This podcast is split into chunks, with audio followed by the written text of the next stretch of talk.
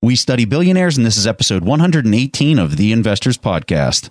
Broadcasting from Bel Air, Maryland, this is the Investors Podcast. They'll read the books and summarize the lessons. They'll test the waters and tell you when it's cold. They'll give you actionable investing strategies. Your host, Preston Pysh and Stig Brodersen. Hey, how you all doing out there? This is Preston Pysh, and I'm your host for the Investors Podcast. And as usual, I'm accompanied by my co-host Stig Brodersen out in Seoul, South Korea. And uh, today we are accompanied by our good friends in the mastermind group. We got Hari Ramachandra, who's with us. He's out in Silicon Valley. He runs bitsbusiness.com. He's also an executive over at LinkedIn.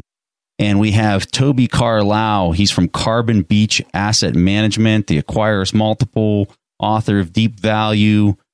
Toby, great to have you here with us. Hari, great to have you here with us. We don't have Calin with us this week. He ran into a little bit of a scheduling conflict, but he'll be with us next quarter's mastermind meeting.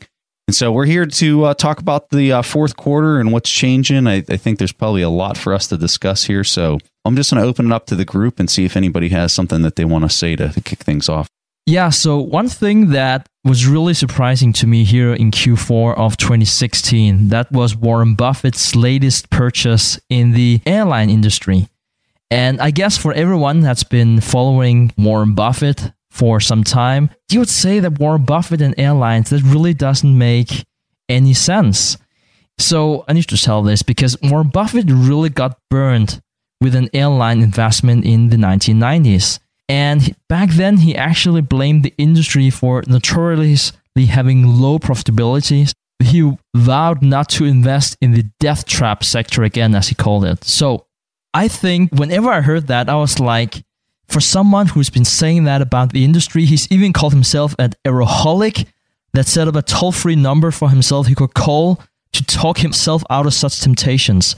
It didn't make any sense to me at all that he would be investing in airlines. So one of the things I did was I had the uh, chance to speak to Toby about this. And this was something that was really, really cool because Toby was not surprised at all. So, with this introduction, Toby, could you perhaps share with the audience why you weren't surprised at all that Warren Buffett bought into airlines?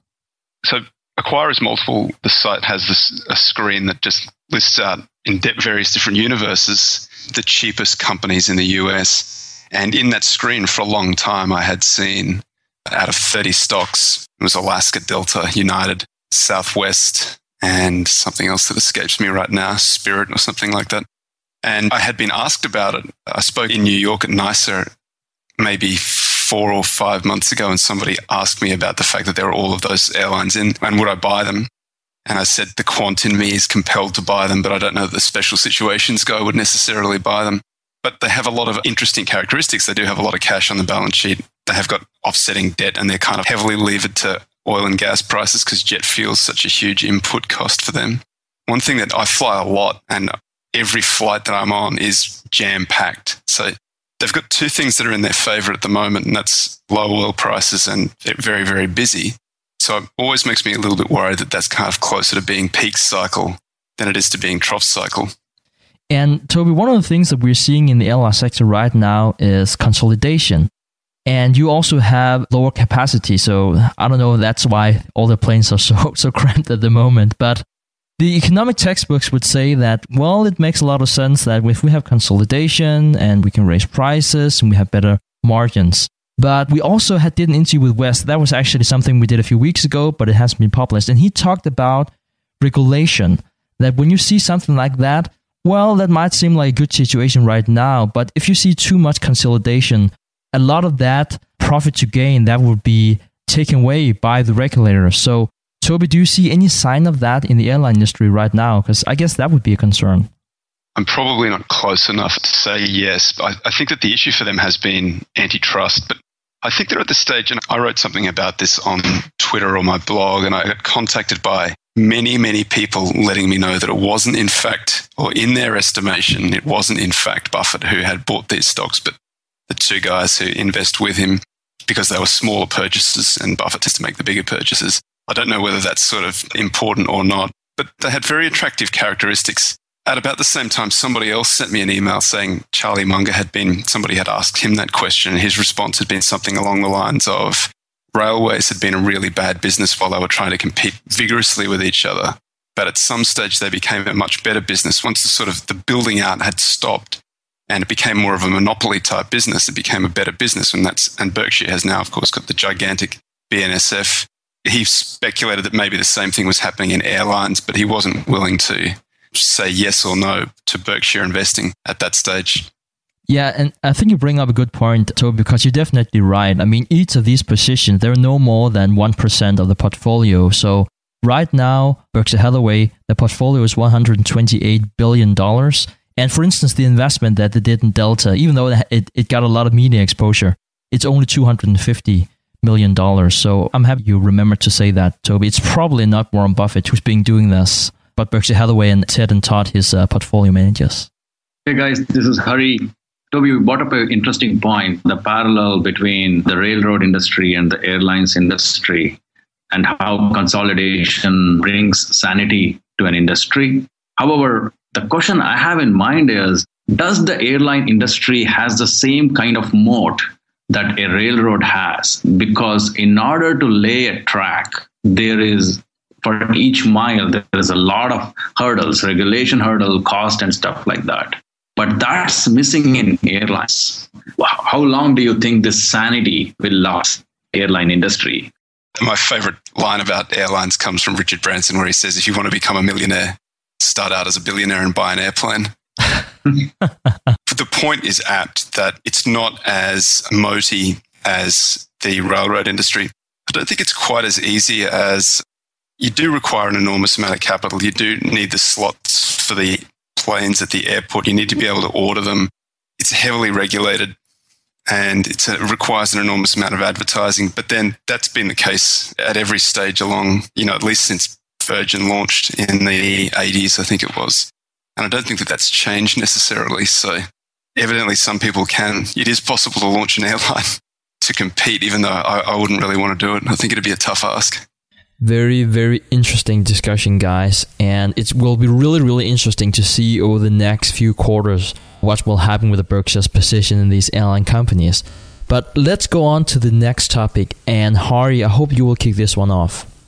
Sure, I'll be happy to. And Stig, this question is based on your recent podcast with Jim Rickards, where you discussed gold and I did some research based on the information I got from your podcast. Is gold really a good asset to hold in your portfolio? So these are the questions on my mind. And then based on your answers, I have some follow up questions as well. Yeah, I simply love this question, Hari. And I gotta say, like, before I even respond, like, I probably have 10 questions for you because I think it's so interesting that a lot of people talking about gold at the moment but they talk about it many different ways. So I think it's also important for people to understand that whenever they're listening to this, and correct me if I'm wrong, Hari, but you're not talking about buying into gold at say 1160 and then sell at 1300. You're basically looking at gold as a hedge, like a currency hedge of the entire system. Isn't that what you what you're saying? You're exactly right. I'm not looking at gold as a trading position but I'm looking at gold as an insurance. And in fact, I did some research as I had discussed with you offline. And I recently put a post on my blog basically summarizing all my research. I'll be happy to share with you to provide in the show notes for your audience. But what is confusing when you talk about gold is that it's a very polarizing topic. You have people who are like either passionately for gold or against gold. There's a lot of people who recommend gold also are serial book publishers like they're publishing books very frequently about gold. So that makes me a little apprehensive because i don't know whether they're recommending something or they're trying to sell their books. So i'll be happy to know your thought and toby's thought on this topic. I'm curious to hear toby's thoughts too. Well i, I know why they publish lots of books about them. When i was publishing regularly on greenbackd anytime i put gold in the title of a post it was worth two or three times the normal traffic. And if you can get Buffett commenting on gold, that's the holy grail. That's like 10x the traffic. Because people want to hear what Buffett has to say about gold. And all he has to say about gold is that it's kind of a pet rock and it sits there and it looks at you and he's not a fan. And I've done a lot of research in it, but I just don't think I can ever get to the stage where I have an edge over anybody else in it. For me, the only edge that I'm ever going to have is in deeply undervalued stocks with some sort of corporate action catalyst. And, that's a really narrow, tiny little sliver of the world to kind of make your living. So I'm kind of an interested observer and I read a lot about it, but I don't have any, I don't have any view that everybody else doesn't already have. I really like that you say that because Toby, that really shows that you are a Buffett guy, right? Like you're staying within your shareable competences and you're not saying, I wish I could be the 10th best guys at bonds and the 10th best guy at gold. Why can't I just focus on deep value investing? That's basically what you're saying. So that's a really Buffett way of thinking. And I think that before I insinuate in any way that gold might be a good asset class to hold, I just wanted to put it out there that it's probably a good idea for everyone to stay within their circle of competence. I think the discussion about gold is really, really interesting. And I think that whenever we started the podcast, and this is something that we have revisited a few times, I was definitely of the opinion that gold would probably be the stupidest thing ever to invest in. I still hold that opinion. And I would like to elaborate. I still think it's not a good thing to invest in, but that doesn't mean it's not necessarily a good hedge, depending on how you are looking at the world. So we primarily have listeners in the West and being Danish, I think I have a very similar view that gold is like a pet rock or whatever Warren Buffett calls it. But the perception, living now here four months in Korea and studying the economic policies and economics in general for major Asian countries, is just very evident that the perception of gold is very, very different. And Asian countries have been used to holding gold as a way of storing value, not growing the value of anything, but storing the value because there's been a lot of good reasons because of a lot of horrible events why it might be a good idea to hold that in gold. Hyperinflation, currencies being taken back by the government, a lot of things that makes a lot of sense that you can more or less trust gold. And again, as a currency, not as an investment. Toby has a big grin on right now, so I'm very curious to hear what he has to say. So hearing Stig talk then just reminded me of this post on Greenbackd going back now to November 10, 2009. Buffett evidently had appeared on CNBC's Squawk Box with Becky Quick.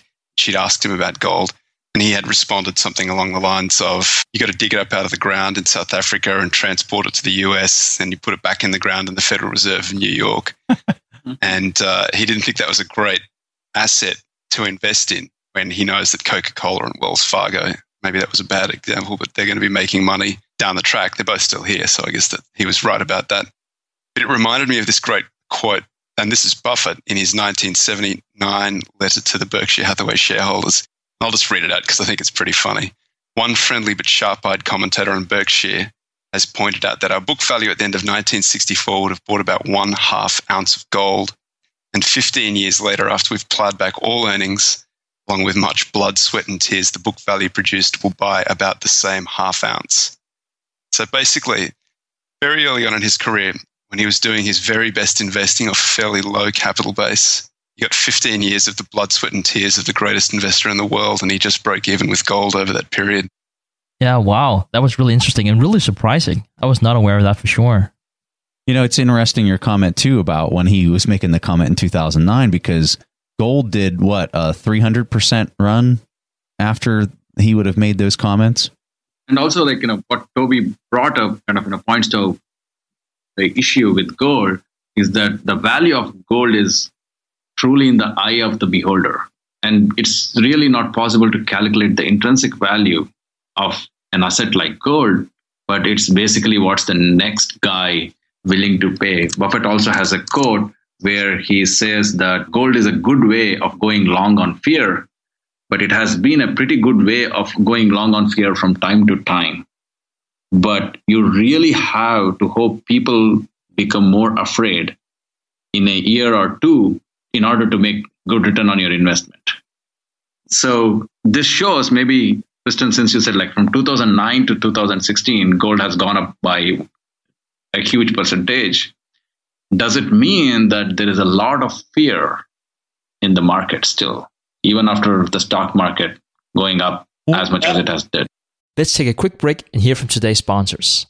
The dream of owning a vacation home can be daunting. From finding the best guests to the maintenance to organizing the cleaners after every guest stay. With Vacasa, they make that dream into a reality.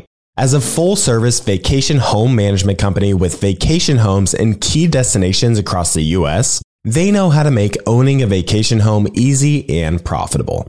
On top of proactive property maintenance visits by professional local teams, a data driven booking platform, and around the clock support, homeowners earn on average 20% or more revenue from their vacation homes. Vacasa makes vacation home ownership easy. If you're looking to make more from your vacation home by doing less, partner with Vacasa at vacasa.com. That's vacasa.com to get started on your dream of owning a vacation home. Have you ever wondered if there's an AI tool like ChatGPT specifically built for the stock market? A tool that not only aids you in your research and analysis process, but also allows for dynamic discussions? Today, I want to share such a tool with you called Meyka. Meyka is the AI powered stock research assistant now enhanced with real time stock data. Meyka does a lot of the heavy lifting of sifting through financial statements and company data and delivers it to you nearly instantaneously. And the best part is that it's 100% free. Try it out today and ask Meyka questions like What is the financial health of Microsoft? How much cash does Copart hold on its balance sheet? What is the return on invested capital of Adobe or millions of other prompts? Check it out today for free at Meyka.com. That's M E Y K A.com. Today's episode is sponsored by Range Rover Sport. Range Rover Sport leads by example with their dynamic design that rises to the occasion. It's got powerful on road performance and commanding all terrain capabilities, coupled with signature Range Rover refinement. The third generation Range Rover Sport is the most desirable, advanced, and dynamically capable one yet redefining sporting luxury.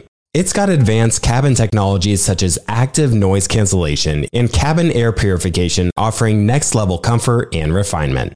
The purposeful cockpit light driving position sets the tone for a focused interior that promotes exhilarating driver engagement. Award winning Pivi Pro infotainment is at the heart of the experience and provides intuitive control of the vehicle systems. You can enjoy a dynamic drive and total comfort with optional 22 way adjustable, heated, and ventilated electric memory front seats with massage function. Design your Range Rover Sport at LandRoverUSA.com. That's LandRoverUSA.com. All right, back to the show. In the last three years, four years, it's done really poorly. But from 2009 to when did gold hit its top? 2012, 2013 ish, somewhere around in there. It did really, really well. Had an amazing run. Now, I guess I see it a little bit differently than the way that Hari just described it, which I've heard that description of the value of gold a lot. You know, there was a thing I read on Ray Dalio's blog relating to how he views the value of gold and how it's looked at in comparison to credit and how these central banks manipulate the monetary baseline and how they expand the amount of currency his description of this for me was crystal clear how this operates. It made so much sense to me. So, like now, Stig and I, although we've been talking to Jim Rickards and a lot of other people about how it's starting to make more sense and how the Fed's going to have to do something to expand the balance sheet during the next credit contraction, whenever that happens. But between now and that point, I don't understand why somebody would want to own it at this point. But I do understand why people would want to own it in a five or 10 year horizon. It makes total sense to me why they'd want to own it in that time horizon. So for me, I, I, guess I look at it a little bit differently than the way Hari described it, but I am definitely no expert on gold, but that's how I understand it at least. Preston, I agree with you about uh, time horizon regarding holding gold. And also, like, you know, that's one of the observations that I have too is Ray Dalio is the best among all the folks who talk about gold in terms of explaining stuff about how gold is priced and the importance of gold in a portfolio. So, one of the things I want to talk about so, I had this interview with Bill Miller. I mean, legend out of Legg Mason, chairman. He was managing $75 billion. And we had a podcast interview with him. And I'll tell you, he had some amazing comments with respect to the spreads when you're looking at equities, the bonds. And so right now, here in December, to give everyone the date, it's the 12th of December, 2016. And the 10 year treasury is having a huge, monumental sell off. And we're at 2.4% on the 10 year treasury. But when you look at stocks, the Cape Shiller on stocks is around a 27. So we're, we're a little bit over a 3% return in the stock market right now. So Bill's comment to me was, hey, as long as you have, you know, call it six or 0.6% or 0.7% spread between stocks and bonds, he really felt like there was more to run on this. The thing that, that really stuck out in my head with the interview was he told me, he said, if you could get a P multiple of 35 back in 2000 when interest rates were 5 or 6%, he said, what in the world makes you think that you can't get there now when interest rates are at 3%? And for me, I, I was just kind of like, I had nothing to say to that. I really didn't. I had nothing to say to it. And I said, well, you know, once we get to this parity point where let's let's just say equities and bonds are at parity of call it 2.7 or or 3.0 in the percentage wise on the yield, then what do we see at that point? You know, and he wasn't so quick to buy into the fact that this thing could come unravel. And so I didn't really have anything to say. I just want to bring it up to you guys and hear your thoughts. Oh man, I, I, hate to be the guy to kind of throw this one out there, but so I think what Bill is describing is known as the Fed model, and that's the surplus of return that you get for investing in equities over the 10 year or whatever sort of. There's no real agreement on what the exact Fed model is. There are quite a few different models out there, but basically it's the idea that you get more yield for investing in equities because they're riskier than you do investing in bonds because they're less risky. So the Federal Reserve loves this idea and they'll often point to the Fed model. Dr. John Hussman has actually tested it. And if you look at how predictive it is, so at various times, the equities are, in terms of yield, um, yielding much more than bonds, and that's the time to buy equities. That makes perfect sense, and vice versa. Then when they're not yielding very much, maybe you want to hold bonds at that stage. He's tested it and he said it doesn't work. It's not predictive. And the reason, well, not so much the reason, but he's, the conclusion that he has drawn is that the addition of the bond rate to that question is sort of, it doesn't add any information. It sort of destroys information. All of the information that you need for the return on equities is already embedded into equities. So when equities are yielding a lot, equities tend to do very well. When equities aren't yielding very much, they tend to not do very well. And it's not the size of the premium over rates. It's just, it's, it's an absolute kind of measure. You can find that on his website, probably from 2012-ish, 2013. But it's it's pretty clear that that's the case. I know Jesse Felder destroys that argument as well. He has a couple posts on it as well, Toby.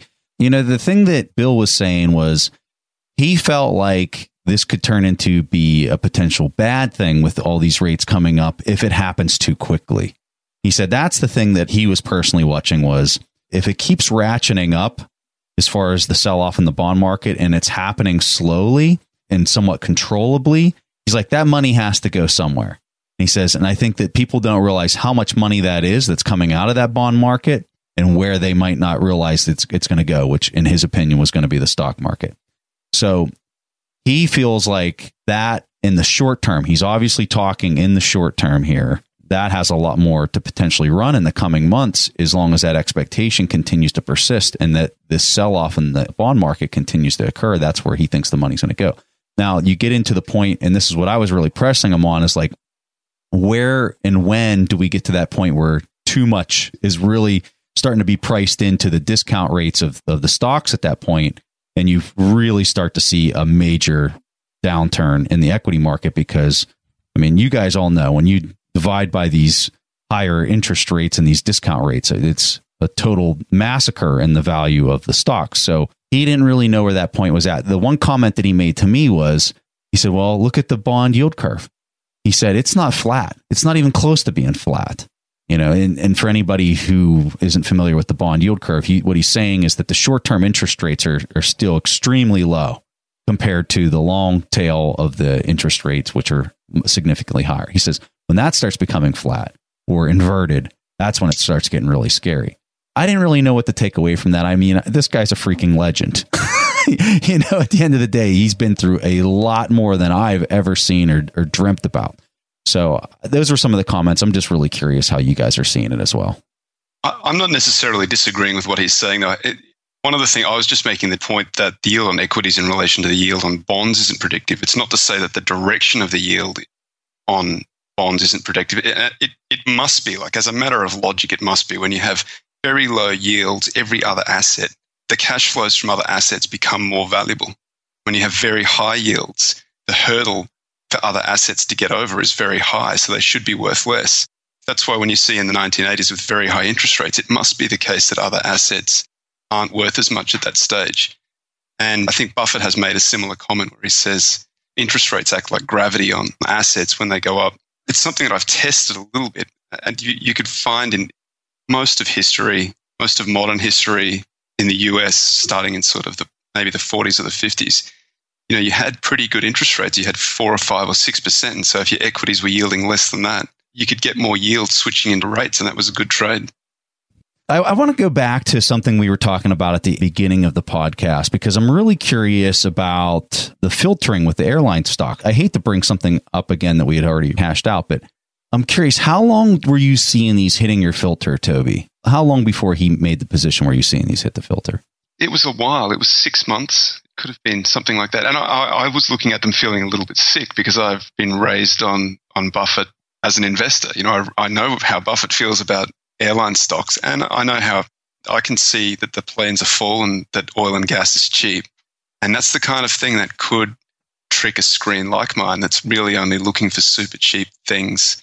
And so when you're getting six positions in the screen, now it's become a very, that's a material portion of the capital would be committed in a portfolio to that industry. Having said that, you know, they've worked really well. So it just, every time I, th- I try to outthink the screen, it just makes me look like a fool and Toby, it seems like it's really an industry bet that Berkshire Hathaway made. It doesn't seem to me like because he bought into four different airline companies, and when I compare that to your screener, it's, it also seems like they're not necessarily going in saying this is the one that we expect to to be the winner in industry. It seems like they feel like the entire industry is undervalued, and they're gonna play that for you know whenever we see that mean inversion to the intrinsic value. Would you agree with that? That that is kind of like their train of thought in terms of buying into that class? Yes, in the free screener, which is the largest 1,000, I can tell you the names right now. So, and they're all clustered together. They're still cheap. The two cheapest stocks aren't airlines, but the next lot are all airlines: Delta, JetBlue, United, Alaska, Southwest, Spirit. I think that's the lot. And Toby, what kind of yield are they priced at based on the EBIT or EBITDA to the enterprise value?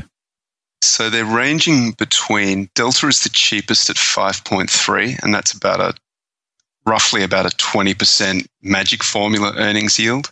And the most expensive, which is also, I think, the best, is Southwest. It's on a 7.3, which is about a 14% yield. Yeah, wow. I think it's it's not a bad bet, but it, as I say, everything's running for airlines at the moment. Yeah, and it might also be so that it's not a position they want to hold for a long time. And I know that we're talking a lot about the general philosophy about holding a great stock forever. I don't necessarily think that's the case here. If you think about how much they have accumulated, so just take Delta for example, they accumulated 250 million. The market cap for Delta right now is 37 billion. So it also seems like some of the positions or all the positions they're taking, unless they accumulate in those, it seems like smaller positions where they can make a profit because it's temporarily undervalued, then perhaps get out and really allocate to other equities at some later point in time. Yeah, and Stig, you're saying 250 million is the position yes, that Berkshire exactly. took. Yes, the Berkshire 250. So this is, this is just for Delta. It's 250 million out of 37 billion. So it's not necessarily as you've seen with some of the other bets that Warren Buffett has taken in Kodak Wells Fargo, Coca Cola, and whatnot. I mean, it's somewhat easy for Berkshire to get out of this position. Yeah, and so if we're going to even put that into further context, if we take the market cap of Berkshire, what what's the market cap of Berkshire? 350 billion? Is that right? Yeah, exactly. Yeah. Yeah, so if they took a let's just say they took a 350 million dollar position, that'd be 0.01% of their market cap. Just so people understand the big picture here. That's how big of a position they took, 0.01% of their market cap. So That's how big a position I would recommend. but it's an interesting position because I think it's it's showing you the mechanics of how they are making their selections in a market that is very expensive. So they're still buying. Their position size is minuscule compared to the 70 plus billion that they're sitting on in cash, okay, which is the really important position that they're sitting on because that's why there's they have 70 billion in cash in it compared to this 250 million dollar position. But it's fun to talk about this. It's very interesting to see how they're making those selections when compared to all the other stocks that are on the market. And I think Toby's assessment here as, as how they're valuing it is very important for people to pay attention to. So I would really love to talk about what has happened in India recently. And I just want to give some background first, and then I would really like to hear your thoughts. So what the government decided to do is to take out the 500 and the 1000 rupee out of circulation. And this is the two largest notes. And it's actually, just to give you something to compare it to, it's 86.4% of all the cash in circulation that you're just taking out. You're just taking it out. And this is really big because depending on which country you live in, you might not be used to using cash. For instance, for me as a Dane, when I think back of my childhood, that was probably called 20 years ago. That was probably the last time I feel I used cash on a somewhat regular basis. I can definitely go a year or if not more without touching any kind of cash in Denmark. In the US, clearly that's more cash-based society, but it's really nothing compared to India. Cash is used for 98% of the transactions in India. This is the number of transactions, not the total volume of all, all that settled in cash, obviously. But that is how it works. And that was something that really surprised me. So, this is a big change in the monetary system in India. So, you might be thinking, why are they doing this? Why are they taking out 86.4% cash out of circulation? And there's a lot of reasons for this. One thing is that apparently there is some counterfeit money over there, and by forcing everyone to deposit what they have and to exchange that to other notes, they're basically cornering the criminals. So th- that's more of the organized crime, but they're also targeting normal people, if you want to call it like that, that can't really show where they got the money from because a lot of people in India they're simply paid in cash and it's not registered in a way. So by that they're also forcing people to use the electronic system which can be uh, monitored. And another reason, and this was a I recently read, and it might seem a bit out there, but from a macro point of view, it's really, really interesting. A lot of the cash has not been turned in. So right now, in 501,000 rupees, there are 14 trillion in circulation. 5.6 of those, they are not turned in yet. The way it works on the central bank's balance sheet is that when they're issuing cash, that's a liability. So all the money that is not cashed in, which will be a lot in any case, they can actually write that off on their balance sheet if they want to and have a cleaner balance sheet. So I kind of thought that was a very interesting thing to mention as well. Now, I just wanted to hear your thoughts on this. Is this a wise choice given what you have heard? Or is it something that's really, really bad for the economy? So, for instance, the investment banks right now, they're already talking about a 0.5% lower GDP growth in India this year just because of this. How do you guys see the situation? Is it good or bad what's happening right now? I just want to say something before I throw it over to Hari because he's the guy that I really want to talk to about this. But I think it's really important for people to understand that I think that what's happening in India right now is much different than what the Larry Summers and that whole crowd is trying to do here in the US and maybe Europe and Japan with removing hard currency out of our system and just going straight to a digital currency. I think what's happening in India and that are two different things. I think what's happening in India is much more centered around the idea of removing corruption and getting the currency out of the hands of people that are how do they refer to it hari? Is it dark money or black money? What do they refer to? it's called black money. Black money yeah. All right go ahead hari. Cool. I think Preston, you brought up a good point. So, just to give everybody a bit of a background, the current government, Narendra Modi, his party was elected to power on the promise that they will cut down corruption and what you just referred to as black money. And for people in US or the West, probably they don't understand the impact of corruption and black money that is having on the society back in India. and also the scale at which it is happening there. So one example I can give you, which kind of you know will probably help drive the point, is when you buy a home in US, you have escrow, you have real estate agent, everything is transparent. You take a loan in, and you buy the property. In India, when somebody buys a property, some of the sellers, and in what I've observed is it's most of the sellers, they force you to pay, say, 40% or 30% officially, like, you know, that's the white part of it. And the rest, 60 to 70%, you have to pay in cash. That's black. It's unaccounted for, which you will not disclose to the government. The seller would not disclose to the government. And that's a normal practice. And then I can go on and on about other examples. And that is crippling a lot of developmental efforts. And also, it's impacting the middle class and the poor because they can't really afford to pay everything in cash because like you know the sellers wouldn't let you take a loan because they want some things in cash so that's kind of you know a background about what's the situation there Preston you had a question let's take a quick break and hear from today's sponsors. Support for this podcast and the following message comes from corient. Corient provides wealth management services centered around you. They focus on exceeding your expectations and simplifying your life. Corient has been helping high achievers just like you enjoy their lives more fully, preserve their wealth, and provide for the people, causes, and communities they care about. As one of the largest integrated fee only registered investment advisors in the US, Corient has deeply experienced teams in over 20 strategic locations. They have extensive knowledge spanning the full spectrum of planning, investing, lending, and money management disciplines. Leverage Corient's exclusive network of experts to craft custom solutions designed to help you reach your financial goals, no matter how complex they may be. Real wealth requires real solutions. For more information, connect with a wealth advisor today at corient.com.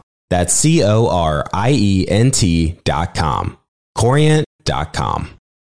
As someone who's constantly on the road and traveling, Briggs & Riley has been a game changer that ensures my travel experience is phenomenal. I'm a satisfied customer of Briggs & Riley myself, and I can certainly tell you that their luggage performs. It's extremely durable, it has amazing features that make packing and getting around easier, and they have the best lifetime guarantee in the industry. If your bag is ever broken or damaged, they'll repair it free of charge, no questions asked, even if your airline damages the bag. They also just released their Simpatico collection of hard sided luggage. It has this new one touch feature which allows you to expand your luggage, pack it, then compress it to its original size so a carry on can still fit in the overhead compartment, plus many other cool features. If you want luggage that was awarded the best carry on by Forbes, then now's the time to get it. Get your new and improved luggage at briggs riley.com. That's briggs riley.com. Looking to part ways with complicated, expensive, and uncertain shipping? Then give your business the edge it needs with USPS Ground Advantage shipping from the United States Postal Service. Keep everything simple with clear, upfront pricing and no unexpected surcharges. Keep things affordable with some of the lowest prices out there. And keep it all reliable with on time ground shipments. It's time to turn shipping to your advantage. Learn how at usps.com slash advantage. USPS Ground Advantage. Simple, affordable, reliable. All right, back to the show. I think the thing that's really interesting about how this all went down was how abrupt Modi basically put this out there in India. It was kind of like nobody had any clue that this was going to happen. And I don't know how you pull that off at that level that, that, nobody knows that this is going to happen. The way he did it is he came on television at 9 p.m. in the night and said by midnight, 1000 rupees and 500 rupee denomination notes are invalid. So within three hours, they're invalid. Banks are obviously closed after nine, so nobody can go and exchange.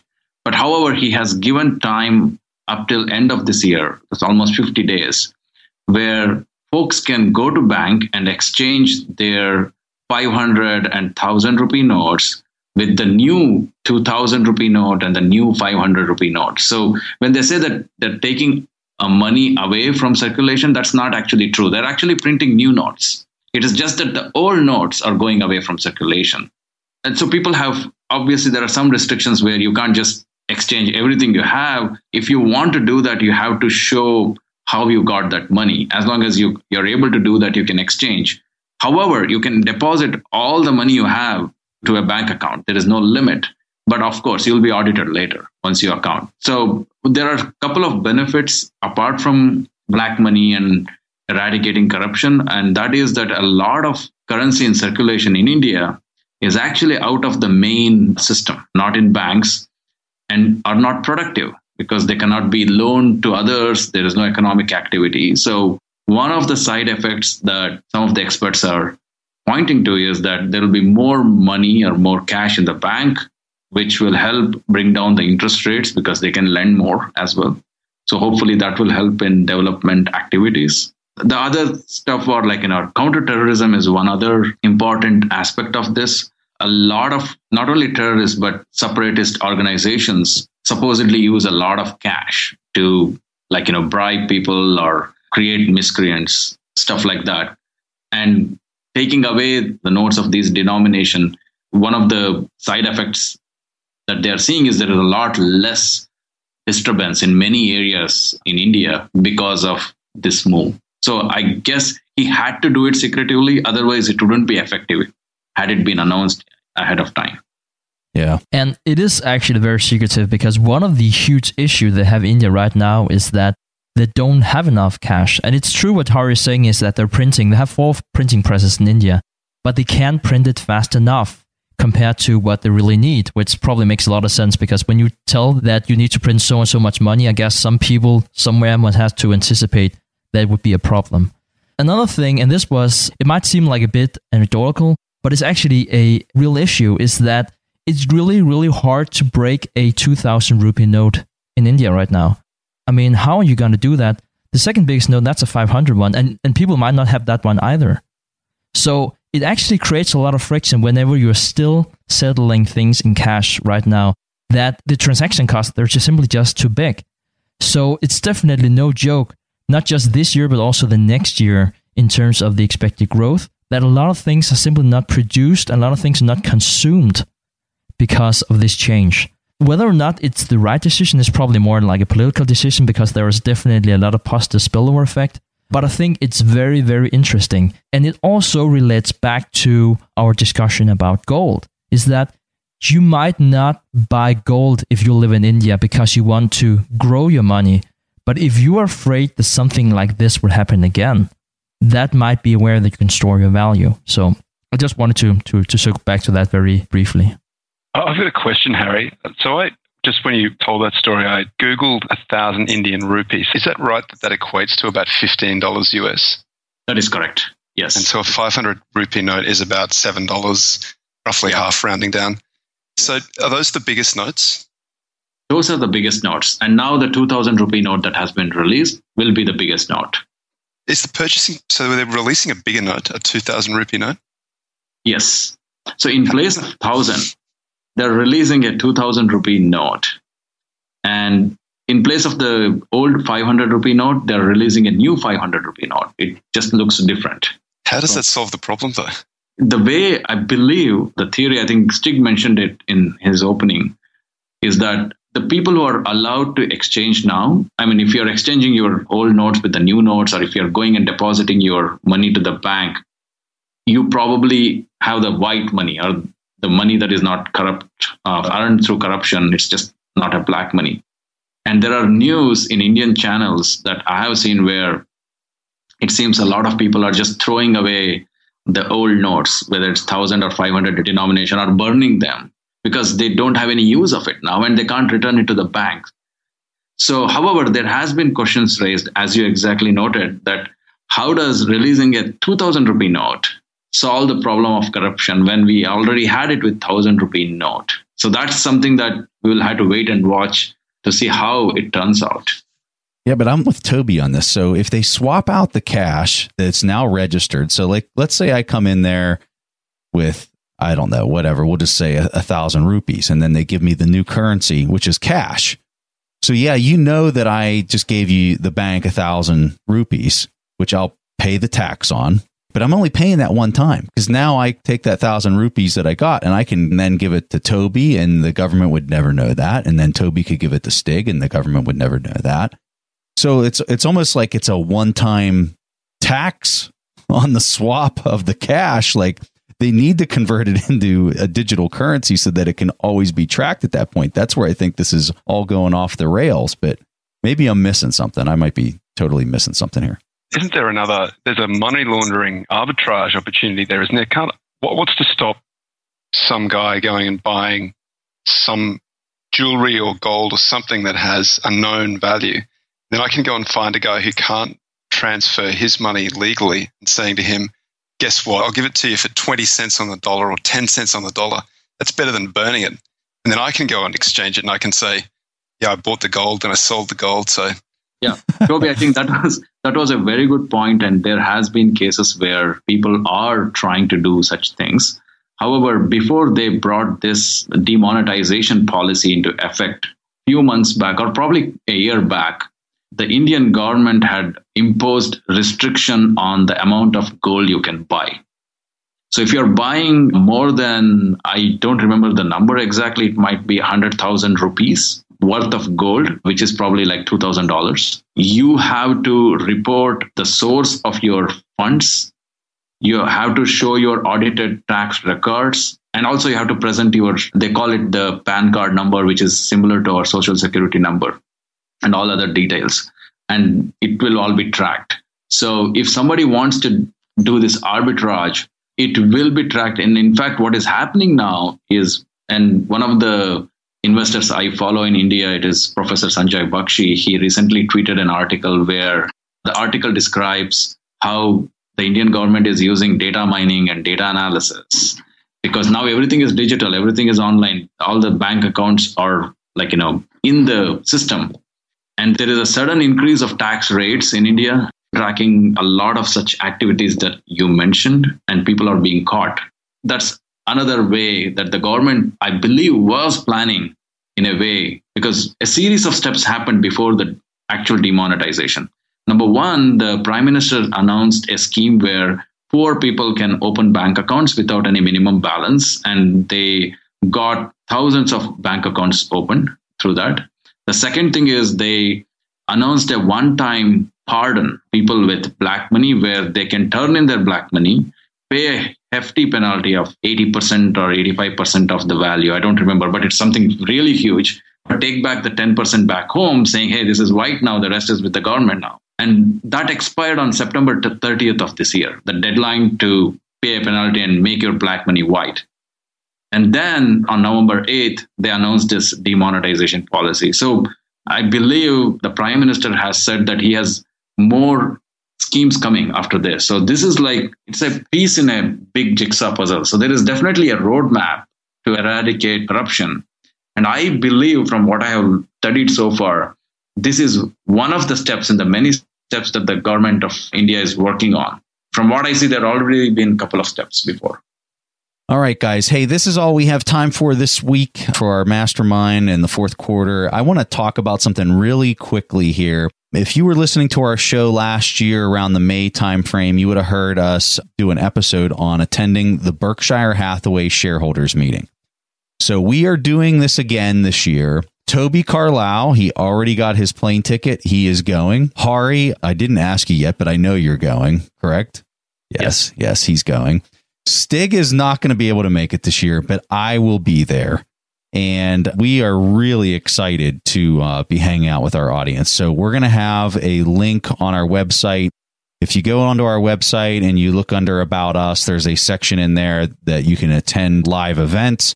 In there, you're going to see a spot where you can sign up to go to the Berkshire Hathaway shareholders meeting. We will put out all sorts of information on how you do this. If you're curious how you can go, because you probably think you have to own an A share of Berkshire Hathaway, which is in the hundreds of thousands of dollars, that's not true. You can actually attend the meeting by just owning a B share. And that's what, $150, $155 right now is the cost to own one B share of stock. And if you have that, you can go to the meeting. So if you want to go, and I'm telling you, this is the ultimate event. We did a pub crawl last year. We had about, I don't know how many people there. There was a lot of people. and it was the time of our lives. We had so much fun. If you like talking about value investing, you want to network. This is the ultimate networking event. I promise you, you want to be in Omaha. So we'll have information about that up on the site. We highly encourage you to go there and sign up because we'd love to see a whole bunch of you. And if you want to chat with guys like Toby or Hari or whoever, they're going to be there. So I'll make sure you guys make it on out.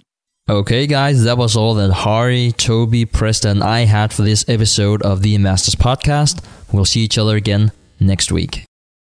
Thanks for listening to the Investors Podcast. To listen to more shows or access to the tools discussed on the show, be sure to visit www.theinvestorspodcast.com.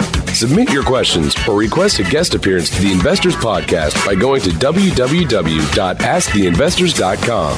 If your question is answered during the show, you will receive a free autographed copy of the Warren Buffett Accounting Book.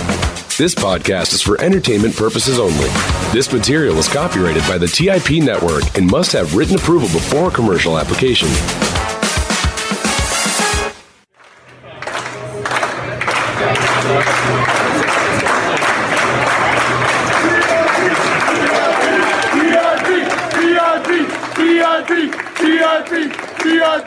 VIP,